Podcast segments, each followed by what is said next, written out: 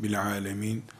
Ve sallallahu ve sellem ala seyyidina Muhammedin ve ala alihi ve sahbihi ecma'in. Bugün Müslümanlar olarak Allah'ı, ahireti ve sevabı uman insanlar olarak çözmemiz gereken sorunlarımızdan birisi de Allah'ın Kur'an'ındaki ayetlerini Peygamber sallallahu aleyhi ve sellemin hadisi şeriflerini onların murad ettiği şekilde anlamamız meselesidir.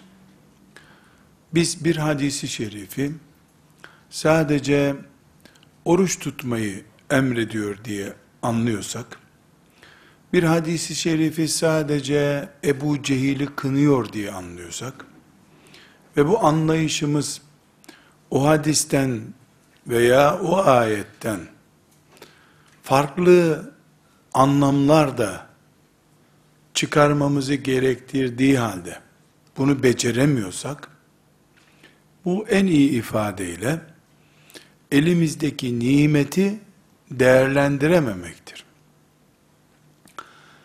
Sadece Resulullah sallallahu aleyhi ve sellemin ahlakla ilgili ifadelerini, mübarek sözlerini esas alsak bu konuda, bu bile bizi üzücü bir sonuca götürür. Mesela Peygamber sallallahu aleyhi ve sellem Efendimizin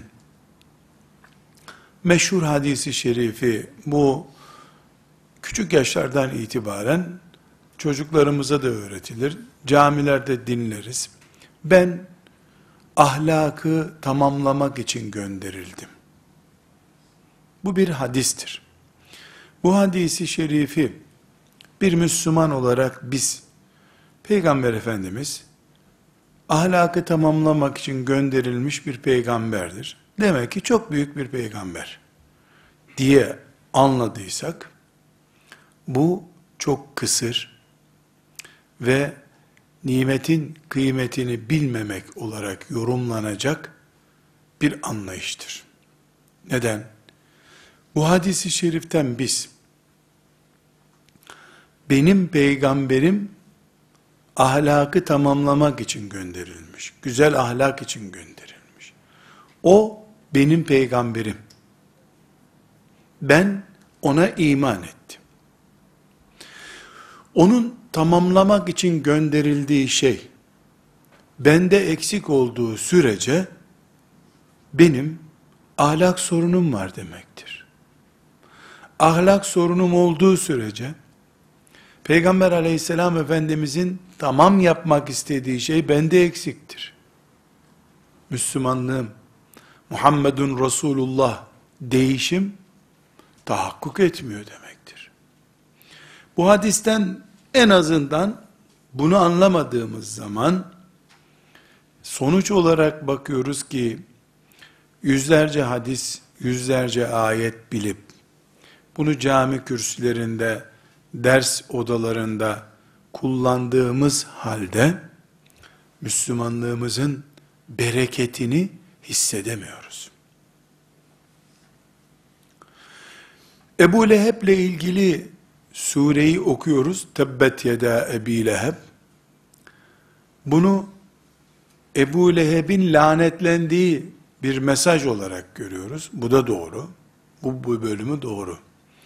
Ama Ebu Leheb'in kazandığı şeyler, malı ve menfaati yüzünden o hale geldiğini söylüyor ayetler. Aynı ayetler. Ma agna anhu malu ve ma keseb. O kazandığı şeyler, menfaatleri, parası yüzünden o hale geldi diyor ayet. Para yüzünden insan Ebu Leheb'leşebilir. Bunu ayetten anlamıyoruz. Ebu Leheb'e lanet ayeti olarak anlıyoruz. Dolayısıyla Ebu Leheb de yanımızda değil. Onu bir protesto edecek görevimiz de yok. Bu ayet ve bu sure bir kenarda duruyor böyle. Halbuki Allahu Teala bir kenarda duracak hiçbir ayet indirmemiştir. Bir kenarda durmak değil, Müslümanların beyninde aktif hale gelmek içindir ayetler. Ebu Leheb ölüp gitti ama Ebu Leheblik ölmedi. Ebu Leheblik hep bir kanser sorunu olarak Müslümanların insanlığın içinde bir sorun olarak var olabilir. Bu örneklerimi, ahlak örneğini ve Ebu Leheb örneğini onlarca örnekle çoğaltabiliriz. Ama netice olarak bir hadisi şerifi, bir ayeti kerimeyi sadece şöyle yüzeysel anladığımız bir anlamda anlayıp daralttığımız zaman anlaşılması gereken belki onlarca başlığı köreltmiş oluyoruz. Bu da Müslümanlığımıza, günlük hayatımıza, hayatımızı İslamileştirmeye ciddi bir şekilde yansıyor. Nerede kaldı ki? Hafız olduğu halde, insanlara vaaz ettiği halde, ünvanı hocalıkla, alimlikle birleştiği halde, yani bir bilgi birikimi olmuş insanların bile, yer yer, sıradan insanlardan görülmeyecek tavırları gösteriyor olmaları, olmamız, daha geniş ve anlamlı bir ifadeyle, dinimizi tam özümseyemediğimizi gösteriyor. Kabaca bir benzetme yapmak istiyorum. Yemeği mesela pırasa yemeğini yiyoruz. Bunu dişimizi iyi kullanmadığımız, e, mesela çiğnemeyi beceremediğimiz veya midemizdeki şu arızıdan dolayı tam hazmetmeden bağırsaklardan dışarı çıkardığımız zaman pırasadan mesela oluşacak menfaat, bedenin alacağı şeyler alınmamıştır. Sadece karnımız şişmiştir. Bağırsaklarımız onu çerçöp haline getirip dışarı atmıştır. Biz bir gün midemizi onunla meşgul ettik. Bir tabak pırasa ile meşgul ettik. Ama o pırasa sebze şu şu özellikleri, şu vitamini katacaktı, katmadı. Niye katmadı? Ya dişlerinle iyi çiğnemedin, ya miden öğütmedi, bağırsakların emmedi. Sebebini yani tıp tespit edecek ama neticede pırasa yedik, pırasadan alınacak filan vitamini alamadık. Dışkı olarak çıktı gitti. La teşbih ve la temsil. Müslümanın e, dinine ait mukaddesatı, ayetleri, hadisleri yüzeysel anladığı zaman ondan alınacak 3-5 ders gerektiği halde o bir ders almış veya almamış ise gününü onunla doldurmuş o bilgiler ondan sonra beyindeki depolama bölümüne gitmiş veya unutulmuştur. Bu buna benziyor. Bu sebeple hadisi şerifleri dinlerken anlamamız gerekenlerin neler olduğuna yorulmamız lazım.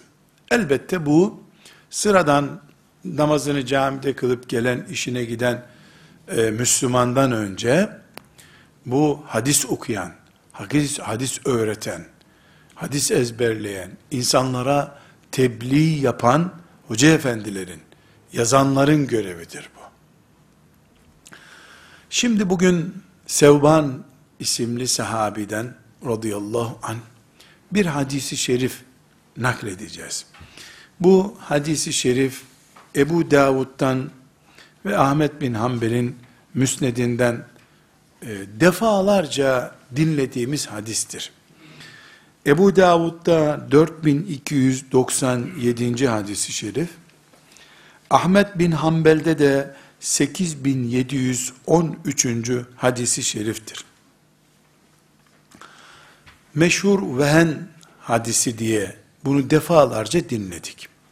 Bugün bu hadisi şerifi Allah'ın inayetiyle tekrar okuyalım. Bakalım bu hadisi şeriften anlamamız gereken neler varmış gayret edelim. Diyelim ki burada biz on başlık çıkaracağız. Hadisi şeriften anlamamız gerekenler veya şimdiye kadar dinlediğimiz halde anlamadığımız, yeni dikkatimizi çeken şeyler. On başlık diyelim. Bu on başlık şu demek değildir. Bu hadisten on şey anlaşılır. Hayır. Bunu söyledik mi yanlış iş yaparız. İşte o olmasın diye bu girişi yaptım. Ne dememiz lazım? Biz şimdi bu hadisten on şey anladık. Çünkü Resulullah sallallahu aleyhi ve sellemin hadisi şerifleri mucizedir. Cevami'ul kelim, her şeyi derli toplu söyleyen birisidir o, sallallahu aleyhi ve sellem. Biz bu kadar anladık. Yarın başka olaylar gelişir. İnsanoğlu başka noktalara gelir, 20 şey daha anlar bundan. Kur'an'ımız da böyledir. Her tefsir yazan alim, çok yeni şeyler keşfettiği için tefsir yazar. Eskisini yazmanın bir manası yok ki. Kes yapıştırla tefsir yazılmaz. Zanneder ki o, herhalde Kur'an-ı Kerim'le ilgili bütün malumatları döktüm insanlığın önüne. Eskilerin eksiklerini giderdim, fazlalıklarını giderdim. 20 sene sonra birisi çıkıyor, bu tefsirim olmasa az kalsın eksik kalacaktı Kur'an diyor, bir tefsir yazıyor. 30 sene sonra birisi daha yazıyor. Bu Kur'an'ın büyüklüğünü gösteriyor. Hiçbir nesil Kur'an'ı böyle kuşatıp kapatamıyor. Kapattım zannediyor. Bir nesil sonra Kur'an-ı Kerim değişik fuyuzatı ile geliyor. Hadisi şeriflerde böyle. Peygamber aleyhisselam efendimizden biz 10 madde anladık Sevban hadisinden. Bizden sonra gelen biri 15'e çıkaracak bunu. 20'ye çıkaracak. Neden? Çünkü Resulullah sallallahu aleyhi ve sellem 2015 yılının peygamberi değil ki. Bütün zamanların peygamberi. Onun sözlerinden bütün zamanlar için yeterli olacak ve geçerli olacak mesajlar muhakkak çıkar. Bir önceki nesil bunu anlayamamakla, böyle yorumlayamamakla kabahatli midir? Hayır. Nasibi o kadarmış onların.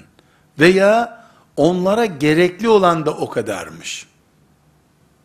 Bize şimdi gerekli olanları biz anladık. Bizden sonraki nesil de onlara Allah'ın ulaştırmak istediği peygamber mesajını ulaştıracağı noktayı anlayacaklar inşallah. Şimdi dikkatli bir şekilde hadisi şerifi dinleyelim. Göreceğiz ki bu hadisi şerif ufkumuzu açacak, mevcut pek çok sıkıntıyı anlamamıza yardım edecek, neler yapmamız gerektiğine Müslümanlar olarak büyük yardım edecek inşallah. Sevban radıyallahu anh'ten rivayet edildiğine göre, Resulullah sallallahu aleyhi ve sellem şöyle buyurdu. Yakında milletler, yiyicilerin çanağın etrafında toplandığı gibi size karşı birleşeceklerdir. Bir kişi dedi ki, biz o gün sayıca az mı olacağız? Buyurdu ki, hayır, o gün siz çok olacaksınız.'' Fakat siz selin sürüklediği çer çöp gibi dağınık olacaksınız. Allah düşmanlarınızın kalbinden sizden korkmayı çıkaracak. Allah sizin kalbinize vehn atacak. Bir kişi vehn nedir diye sordu. Şöyle cevap verdi. Dünyayı sevmek, ölümü kerih görmektir. Resulullah sallallahu aleyhi ve sellem ashabına yakın bir zamanda bütün milletler size karşı birleşecekler. Aç adamların bir sofraya oturduğu gibi sizin başınıza üşüşecekler buyurmuş. Sahabeden biri de o gün çok az mı olacağız yani nüfusumuz az mı olacak da milletler birleşip bizi böyle parçalamak isteyecekler diye sormuş. Buyurmuş ki hayır. O gün siz bilakis kalabalık olacaksınız.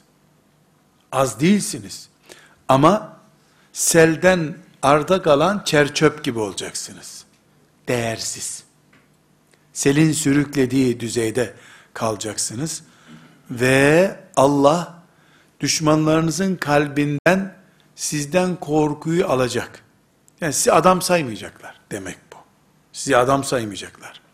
Ve Allah sizin kalbinize vehn hastalığı atacak. Vehn nedir ya Resulallah? Bu bilinmeyen bir kelime demek ki o gün. Dünyayı sevmek ve ölümü kerih görmek. Ölümü hoş görmek zaten olmaz. Ama bunun başka manası var. Müslüman, dünyada kalmak istediği için ölümden hoşlanmazsa, bu başka şey. Ahiretin endişesinden dolayı ölmek istemezse o başka şey. Ebu Bekir radıyallahu anh da ölümden korktu. Neredesin ey ölüm şebni arzumdur filan demedi hiçbir Allah dostu. Düğün gecesi filan değil öyle. Ne mecazi ne ciddi öyle değil. Ölüm korkutucudur. Ama dünyada kalmak içinse tercih gösteriyor bu. Allah'ın cennetini değil, dünyanın bahçelerini tercih ettiğini gösteriyor. Bu ölümü kerih görmek işte. Hadis-i şerifi yukarı doğru atalım. Aşağıdan yukarı doğru okuyalım. Dünyayı sevdiğiniz, bu yüzden de ölmek istemediğiniz zaman, Allah size vehn hastalığı vermiş olur Müslümanlar olarak. Vehn hastalığı da sizin düşmanlarınızın gözünde beş para etmemeniz demektir. Selin önündeki çöpler gibi olmanız demektir. Kalabalık da olsanız ürkütmeyeceksiniz. İşe yaramayacaksınız.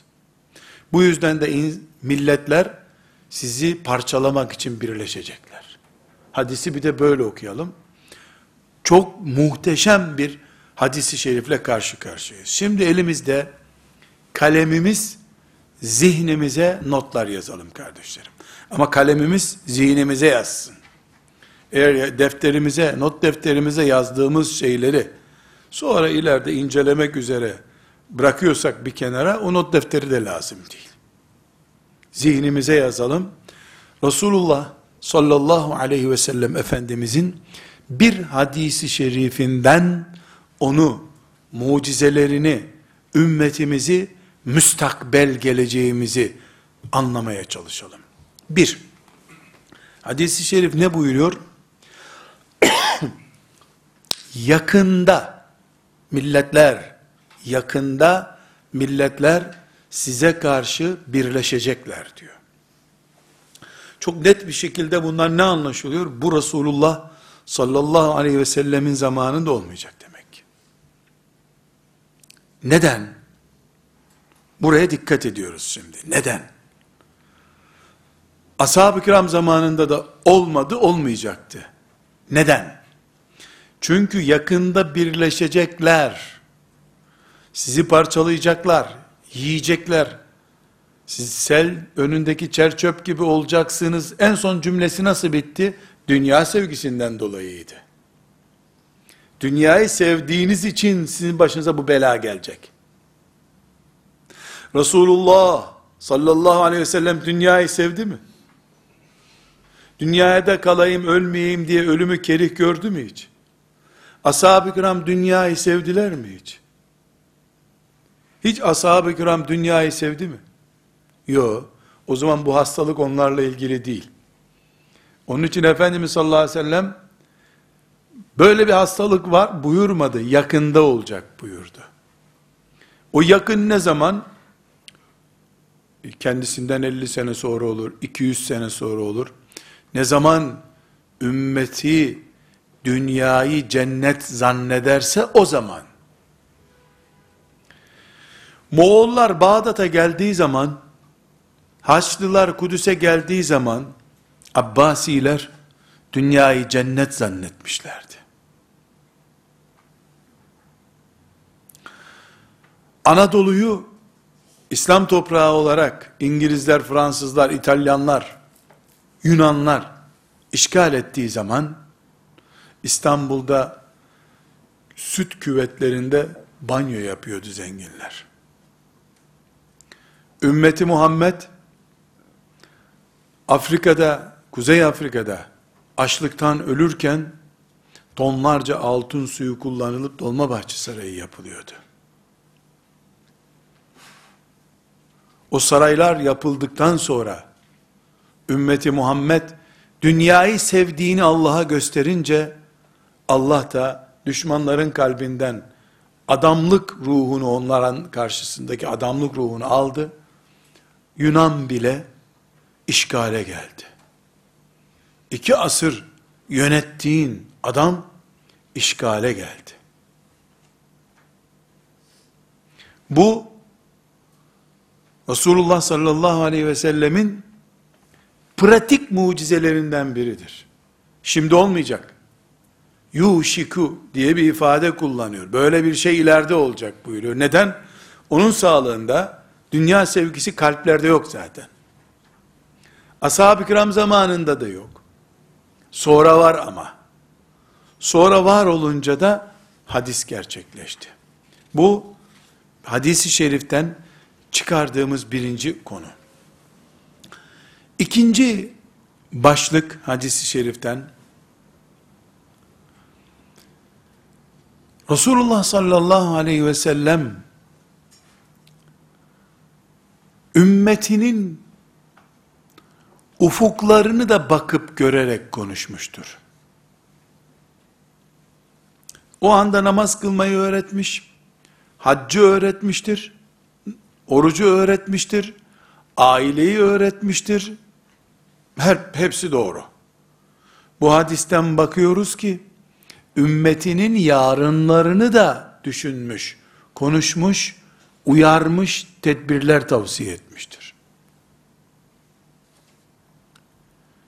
Ama bunun B fıkrası var. B fıkrasine Resulullah'ın vekili durumundaki alimler sallallahu aleyhi ve sellem hocalar müftüler emekliliğine kadar plan yapıp kürsülerde konuşamazlar. Ümmetinin derin ufuklarını düşünüp konuşan peygamberin alimleri, ümmetin geleceğini de hesap ederek, alimlik yaparlar, hocalık yaparlar, müftülük yaparlar veya kitap yazarlar. Günübirlik peygamberin yoktu ki, günübirlik ilim politikan olsun. Bunu da bu hadisi şeriften çıkarıyoruz. Üçüncü başlığımız, hadis-i şeriften çıkardığımız, Resulullah sallallahu aleyhi ve sellem ifadesinde çerçöp gibi değersiz hale geleceksiniz. Neden? Bunu diğer hadislerinde de derleyip toplayıp bize anlatıyor zaten. Fitneler çıkacak. Fitneler bölünmeyi getirecek. Bölünme beraberinde Müslümanların güçlenmek için, bölününce Müslümanlar, güçlenmek için Allah'tan yardım alamayacaklar. Bedir'de ashab-ı kiramı Allah destekledi. Çünkü tektiler. Bölünüp fırkalara ayrıldığı zaman Allah'ın yardımı gelmeyecek. Ama afet burası değil. Belirtmek istediğim afet. Allah'tan yardım alıp büyüyemeyince Müslümanlar, kafirlerin kullandığı dünyevi metotlara dayanacaklar bu sefer. Dünyadan bulacaklar, bulmaya çalışacaklar Allah'tan bulamadıklarını. Ümmet olsalar Allah yardım indirecek. Onlar uyurken belki Allah onları zafer erdirecek. Ümmetlik karakteri kaybolup vakıflara, cemaatlere, gruplara, şuna buna bölündükleri zaman ise Allah'ın kanununda cemaat olana, ümmet olana yardım etmek var. Yedullahi ma'al cema'a. O karakteri kaybedenler eriyip gitmemek için destek olarak başka bir şeye dayanacaklar. O başka bir şey dünya ve dünyalıklar olacak. Belki de demokrasiye güvenecekler. Allah'ın yardımı yerine basın gücüne güvenecek. Evet belki o dünyevi dediğimiz şeyler de kullanılması gereken şeyler ama Allah'la beraber olduktan sonra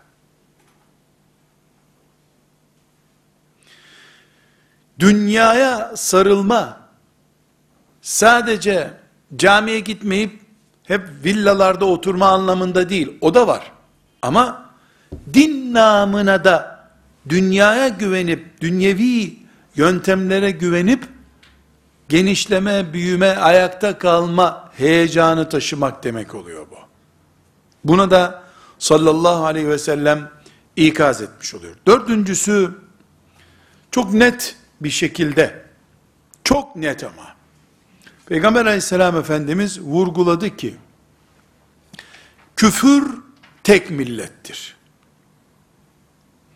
Bazı kafirler böyle yapabilir buyurmuyor. Kafirler, bütün milletler size karşı birleşecekler buyuruyor. Dolayısıyla Müslümanların bu Sevban hadisinden anladığı şey ne olmalı? Biz ve kafirler. İki kutup var dünyada. Bir biz varız ve diğerleri var. Bir önceki üçüncü maddede müminler olarak bir arada durmak işaret ediliyor demiştik. Bu dördüncü maddede de diyoruz ki kafirler Müslümanlara karşı birleşecekler. Esasen Kur'an'ımızın bize öğrettiği şeylerden biri nedir? Kafirler asla tek millet olamazlar. Birleşemezler yani. Birleşemezler. Çünkü onların çöplüğü dünyadır. Dünyada imkanlar sınırlıdır. Sınırlı imkanlar sınırsız tamah sahipleri tarafından bölüştürülürken kesinlikle kavga ederler. Birinci Dünya Savaşı'nın çıkış nedeni gibi. Avrupa'da kaç asır sürdü iç savaşlar? Çünkü 100 ayakkabıyı 150 kişi bölüşecek. 50'sine ayakkabı yetmeyeceği için o fazla görülen 50 kişi imha edilmesi lazım. Onların kendisini savunması lazım. Dünyanın özü budur. Kafirler de bu dünya üzerinden başka bir emelleri olmadığı için aslında bir arada duramazlar. Çünkü 150 tane ayakkabısı yok dünyanın. 100'dür ayakkabı sayısı. Yani ekonomik e, imkanlar ve menfaatler sınırlıdır dünyada. Depolarca altını yok kimsenin. Olamaz. Devlet de olsan olamaz. Sınırlı şeyler paylaşılacağı için sınırsız tamahı olanlar tarafından dünyada kafirlerin bir arada olması mümkün değildir. Ama Müslüman ve Müslümanlık karşı cephelerinde oturduğu zaman zayıf bir kuzu olarak otomatik birleşirler. Çünkü aradaki eksik 50 ayakkabıyı Müslümanların üzerinden alacaklardır. Müslümanın üzerinden alamadığı zaman Avrupa'daki iç savaşlarda olduğu gibi kendi içlerinde savaşmak zorundadırlar. Bugün bu büyük Kur'an hakikatini düşünerek diyoruz ki bugün İslam ümmeti biz birleştik. 57 ülkeyiz. Ordumuz tek, paramız tek, tek parça haline geldik. Halifemiz de filancadır desin. Hep zannediyoruz ki toplanıp Amerika ile İngiltere, Rusya, Çin hepsi birleşip ümmeti Muhammed'in üzerine çullanırlar. Hayır böyle yapmazlar. Kendi işlerinde savaşa başlarlar. Çünkü kuzur önünde gördüğü için ümmeti Muhammed'i birleşik duruyorlar. Eti yenmez bir hale geldiği zaman ümmet kendi etlerini yiyeceklerdir. Hiç zor değil bunu anlamak. Tarih hep böyle çünkü. Tarih böyle. Bu peki e, neden anlaşılmıyor? Dünya sevgisi. Peygamber aleyhisselamın vekilleri bile cuma vaazında yetecek kadar, o günkü orman haftasına katkı yapacak kadar konuşur. Ümmetin müstakbeliyle ilgili Resulullah sallallahu aleyhi ve sellemin açtığı ufuklarda yürümezse, ümmetin alimleri, önderleri, e Müslümanlar bunları nasıl düşünecekler? Ve beşinci hadisi şeriften çıkan ifade, Efendimiz sallallahu aleyhi ve sellem, yemek yiyen aç insanların bir sofraya yığılmış şeklini mecazi olarak önümüze koyuyor. Yani 10 kişi e, karınları çok aç, yorulmuşlar, bir sofraya oturmuşlar, böyle kaşık, kepçe girip yiyorlar. O pozisyonu Efendimiz sallallahu aleyhi ve sellem ümmeti Muhammed'in üzerine çullanma pozisyonu olarak tarif ediyor. Buradan çıkan derin mana nedir biliyor musunuz? Aç insanın gözünde sofra tüter.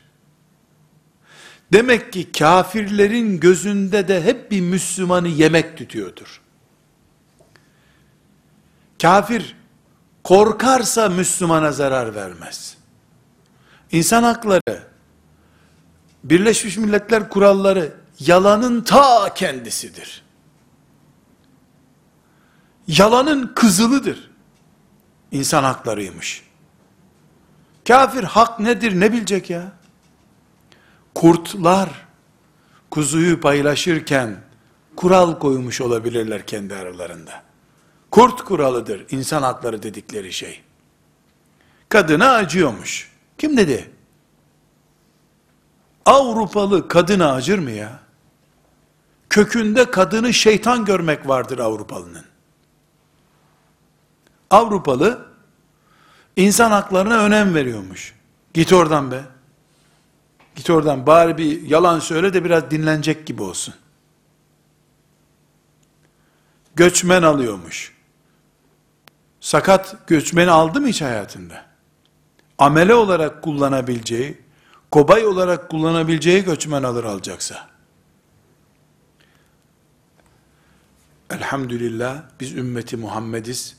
Asla onların seviyesine düşmedik tarih boyunca. Bugüne kadar da düşmeyeceğiz. Ama beşinci madde, Efendimiz sallallahu aleyhi ve sellem mecazi bir ifadeyle, kafirin içindeki gömülü kinin ne kadar ağır olduğunu ifade edip bize tarif etmiş oluyor.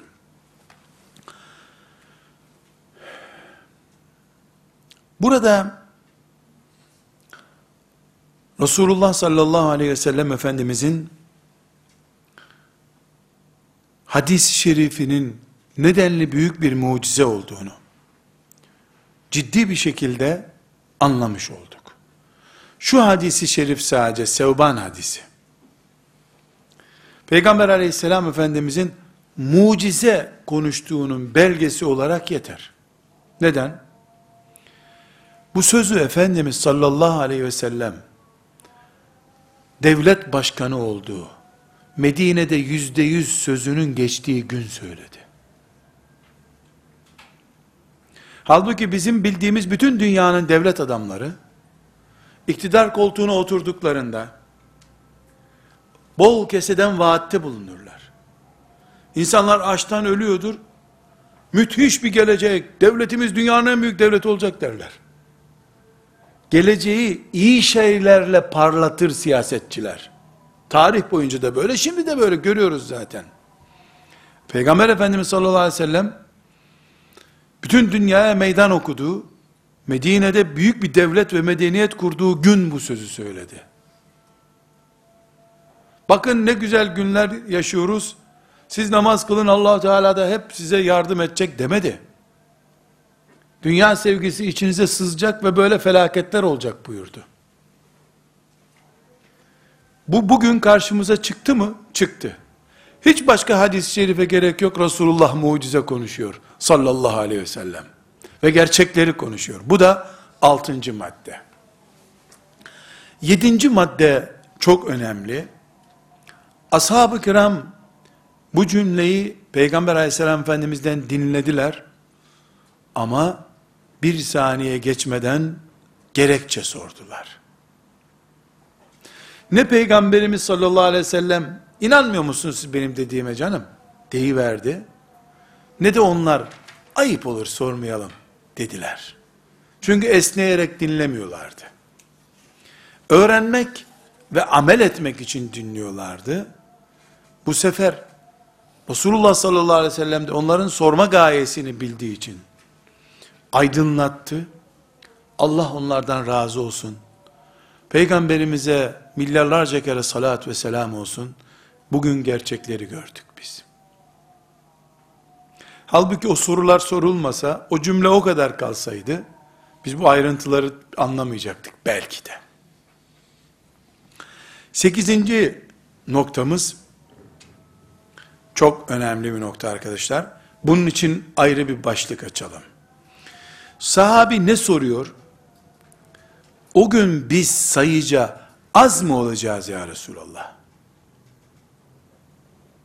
Ne buyuruyor? Hayır. O gün siz çok olacaksınız. Çok olacaksınız. Ama çer çöp gibi olacaksınız. Buradan bir kanun çıkıyor. Hem Kur'an'ımızın teyit ettiği yani böyledir dediği kanun hem de bu hadisi şerifin teyit ettiği bir kanun. Ümmeti Muhammed sayıcı bir ümmet değildir. Sayıya takılmaz. Bizde yüzde 51 yok. Hak var. Allah var. Şeriat vardır. Hadisin asıl vurguladığı budur zaten. Çünkü Müslümanların dedik ki Allah'tan bulamayacakları yardımı dünyevi araç ve gereçlerden bulmaya çalışacaklar. Diyoruz ya bu dünyevileşme maddesinden dolayı hubbu dünya ve kerahiyetül mevt maddesinden dolayı dünyevileşmenin en önemli işaretlerinden birisi biz 51 kişiyiz siz 49 kişisiniz. Dolayısıyla başkan bizden mantığıdır. Yani demokrasidir. Cumhuriyettir. Çoğulculuktur. Dine uyarlandığında, Allah'ın yardımına uyarlandığında, bu çoğulculuk anlayışı hiçtir. Hiçbir peygamber, Yunus aleyhisselam hariç, Yunus aleyhisselam hariç, hiçbir peygamber, ümmetiyle toplumunun çoğunluğunu oluşturmadı. Hiçbir peygamber. Efendimiz sallallahu aleyhi ve sellemin 120 bin sahabeye hutbe irad ettiği Arafat'ta da Arap aleminin tamamı değildi. Bunun için bu ümmet rakama değil takvaya takılan bir ümmettir. Rakamsal sonuçlardan değil Allah'tan bekleyen ümmettir. Matematiksel rakamların yatırımını yapmaz, Allah'a kulluğun yatırımını yapar bir ümmettir.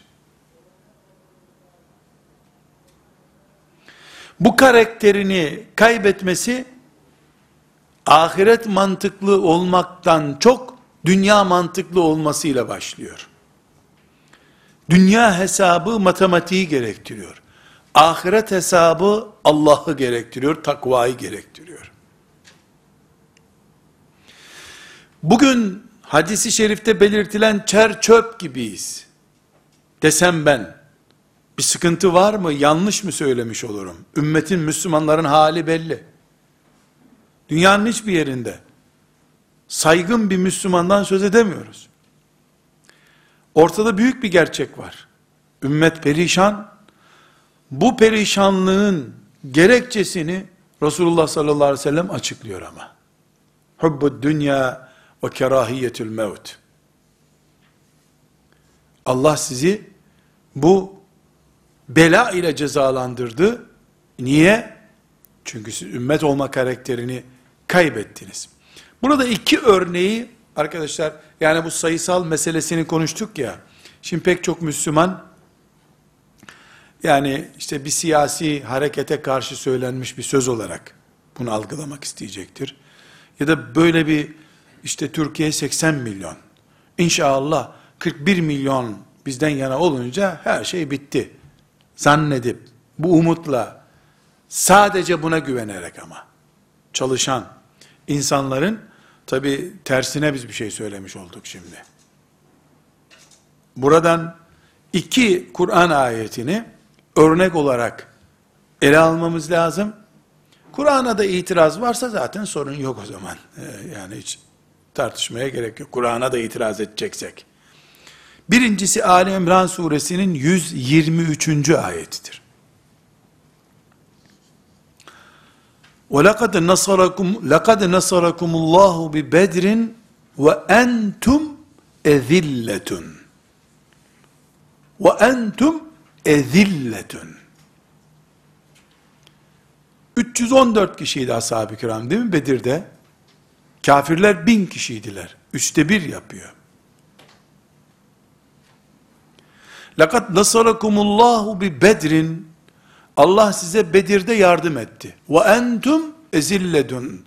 Halbuki siz çok küçüktünüz. Azıcıktınız. Ve entum ezilledun. Çok azdınız siz. Ama Allah yardım etti size. Ali İmran suresinin 123. ayet. Tevbe suresinin 25. ayetine bakalım. Ve yevme Huneyn'in Huneyn savaşı gününde iz a'cebetkum kesratukum kalabalığınız hoşunuza gitmişti sizin. Felem tuni ankum şey'en ama işinize yaramadı. Felem tuni ankum şey'en kalabalık işinize yaramadı. Bedir'i ve entum ezille çok azdınız, pasiftiniz diye tanıtıyor ama Allah yardım etti diyor. Huneyn'de iz a'cebetkum kesretukum kalabalığınıza çok güvendiniz diyor. Felem tuğni ankum şeyen işinize yaramadı ama. İşinize yaramadı.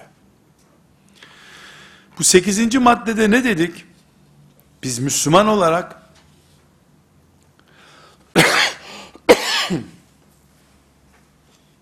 sayıcı bir ümmet değiliz. Kalabalık isteriz. Elbette 7 milyar mümin olsun isteriz. Ayrı bir konu. İtimadımız rakamlara değil Allah'adır. Cihadımızadır. Salih amellerimizedir. Rakamlara dayanıp proje üretmeyiz biz. Allah'a dayanırız. Salih ameller yaparız. Üzerimize düşeni yaparız. Rakamda olursa ne ala deriz. Kem min fi'etin kaliletin. Nice az görülenler galebet fi'eten kesireten. Çok kalabalık görünenleri perişan etmiştir buyuruyor Allah. Kanun budur. Dolayısıyla biz bu mübarek hadisi şeriften çıkardığımız 8. maddemiz ümmet olarak kesinlikle ümmet olarak kesinlikle biz sayılara sayının mantığını oluşturan dünyevi güçlere itimat etmeyiz. Allah'a itimat ederiz ve salih amel yaparak takva ile Rabbimizin yardımını bekleriz.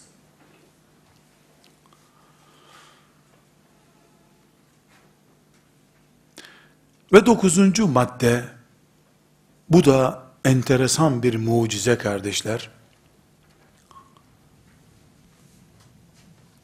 Hepimiz bunu da zihin defterimize nakşedelim.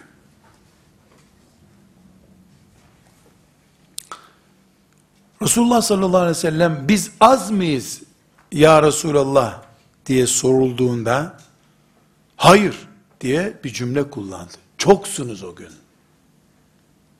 Bundan ne anlaşılıyor?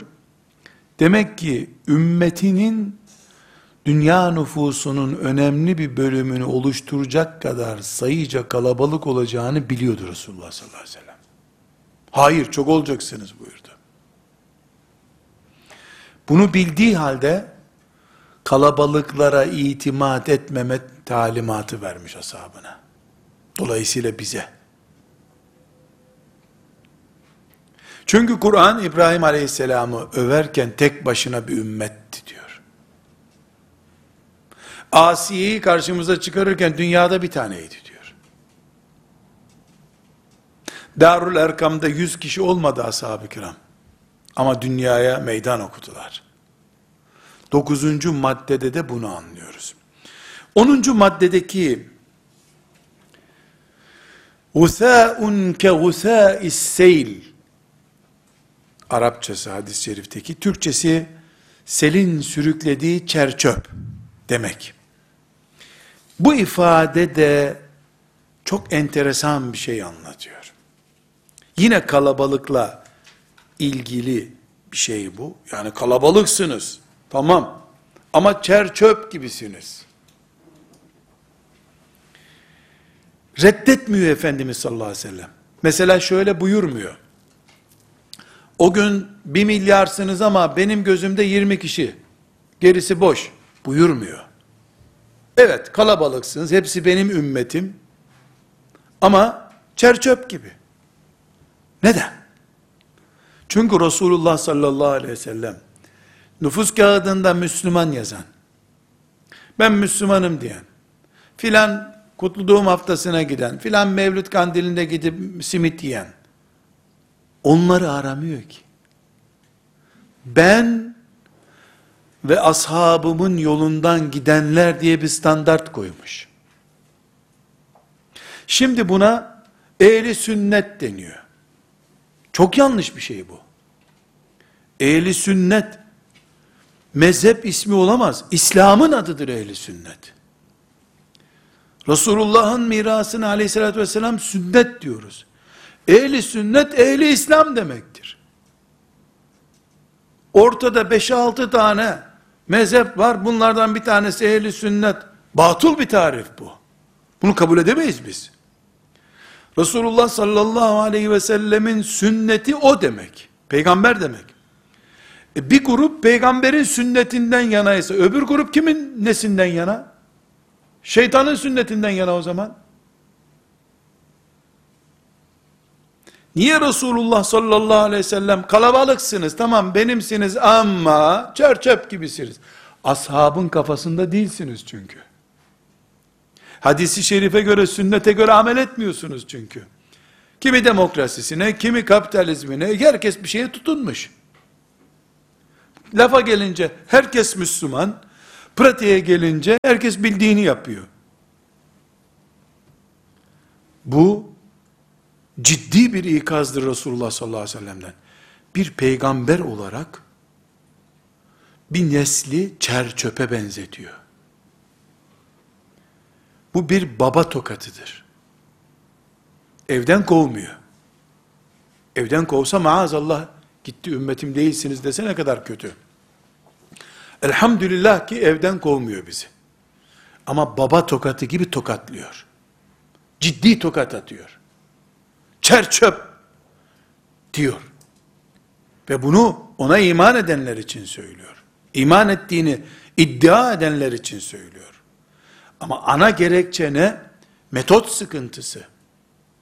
Ashab-ı kiram ihmal edilmiş. Örnek olarak başka sistemler, izimler öne çıkarılmış. Böyle bir toplumda kalkıyor, biz Peygamber aleyhisselamın ümmetiyiz diyor. Ümmetisin ama o seni çerçöp görüyor. Dolayısıyla bu hadisi şerifteki çerçöp ifadesi, kulağımızın üstünde patlayan bir baba tokatı gibi olmalı. Demek ki bu ümmete Peygamber aleyhisselam Efendimiz siyasi bir hedef gösteriyor. Çer çöplükten sıyrılıp aziz bir ümmet, vakur bir ümmet olma düzeyine çıkmak bu ümmetin hedefi olmalı. Sadece çocuklarımıza ilmihal öğretmemiz yetmiyor. Ümmetin izzetini de öğretmek lazım. Çocuklarımıza abdesti öğretirken Fil suresini de öğretip Allah'ın kudretinin ne azametli olduğunu öğretmek lazım. Biz ümmetiz. Filan ülke değiliz. Suriye, Irak olduğu için bu isimler müstakil bayrak taşıdıkları için şimdi bu zelilliğe düştüler. Sürüden ayrılan her kuzuyu sonunda kurt yiyecek diye anlamamız lazım. Bu hadisteki çerçöp ifadesinin Peygamber aleyhisselam efendimizin mübarek ağzından çıkmış olması kadar büyük bir ders yoktur zannediyorum. Ve 10. bu hadis-i şeriften anlaşılacak madde, bu hadis gösteriyor ki, esasen kafirler ancak birleşerek ümmeti Muhammed'in karşısında durabilirler. Bir ülke tek başına, ne kadar kalabalık olursa olsun, diğer kafirleri yanına almadığıca, ümmetin karşısına dikilemez.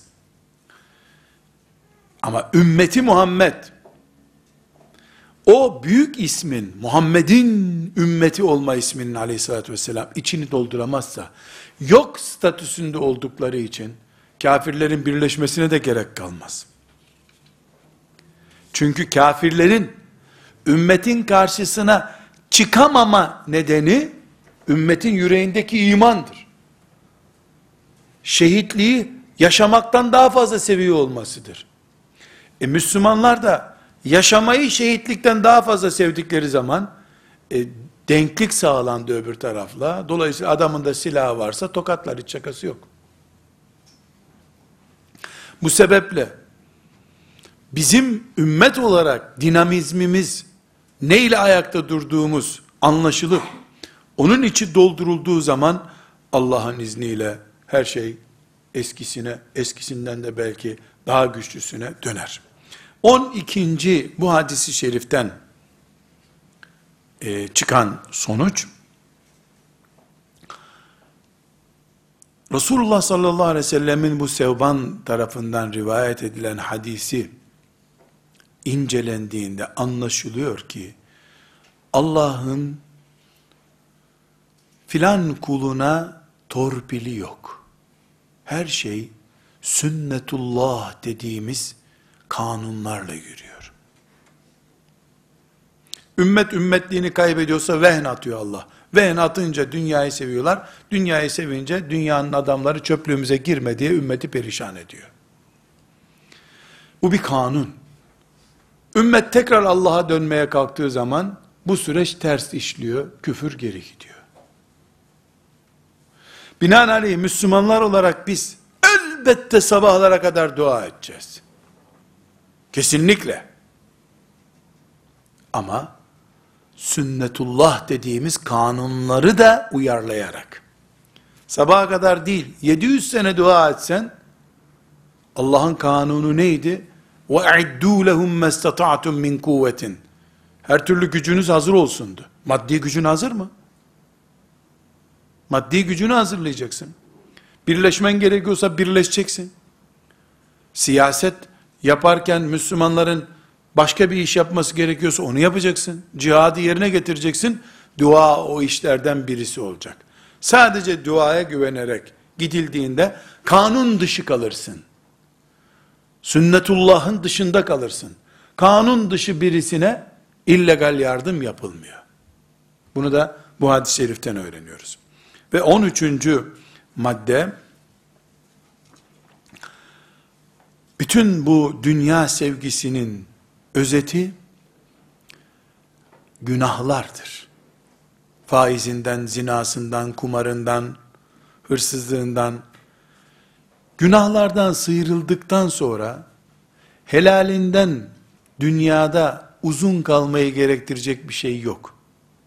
Haramlar ve şüpheli şeyler tutkal gibi yapışıp insanı salmaz.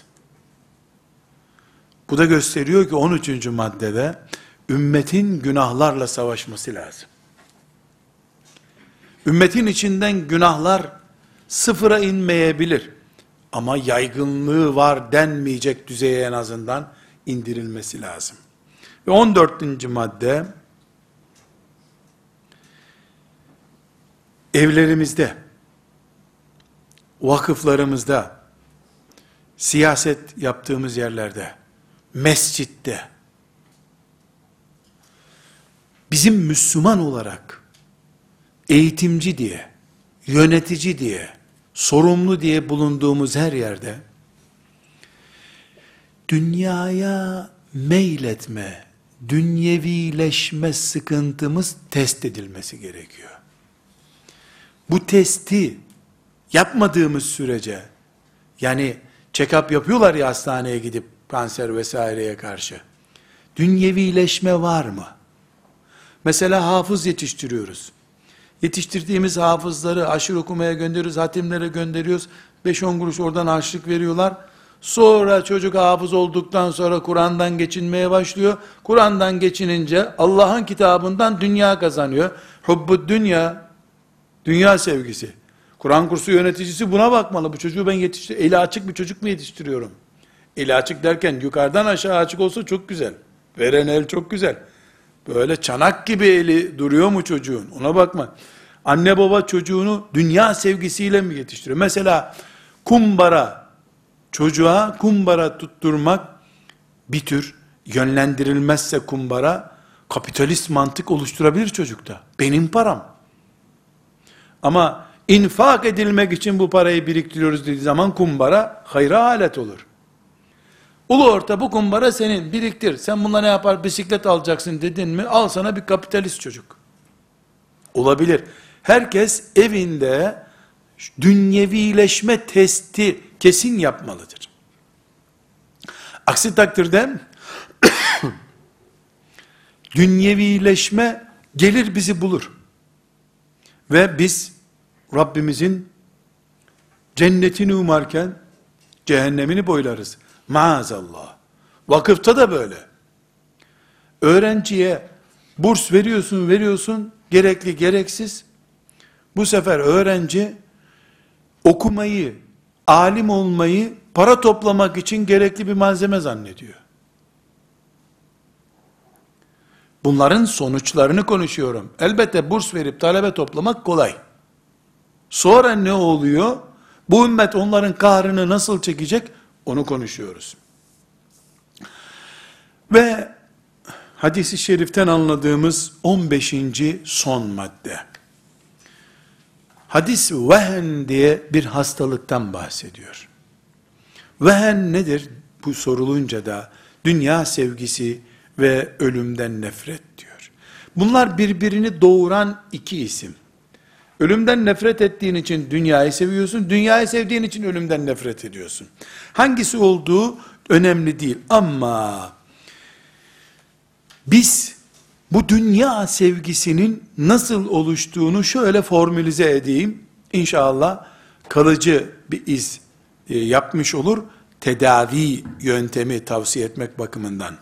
Birinci problem kulun Allah bana yeter düşüncesi yerine bu toplumda bir yer edineyim. Bu yer edinme yani bir dairem olsun bu, ben buralı olduğum belli olsun. Bir. İki, yani bir diplomam olmazsa beni adam yerine koyan olmuyor. Üç, bir görevim olması lazım. Dört, e, bayramlara, törenlere gittiğimde hoş geldin denecek bir kılığım olsun. Bunların hepsi nedir? Toplumda yer edinme hamlesidir. Toplum ise dünyevi bir toplum. Sahabe toplumu değil, tekke değil, ilim medresesi değil.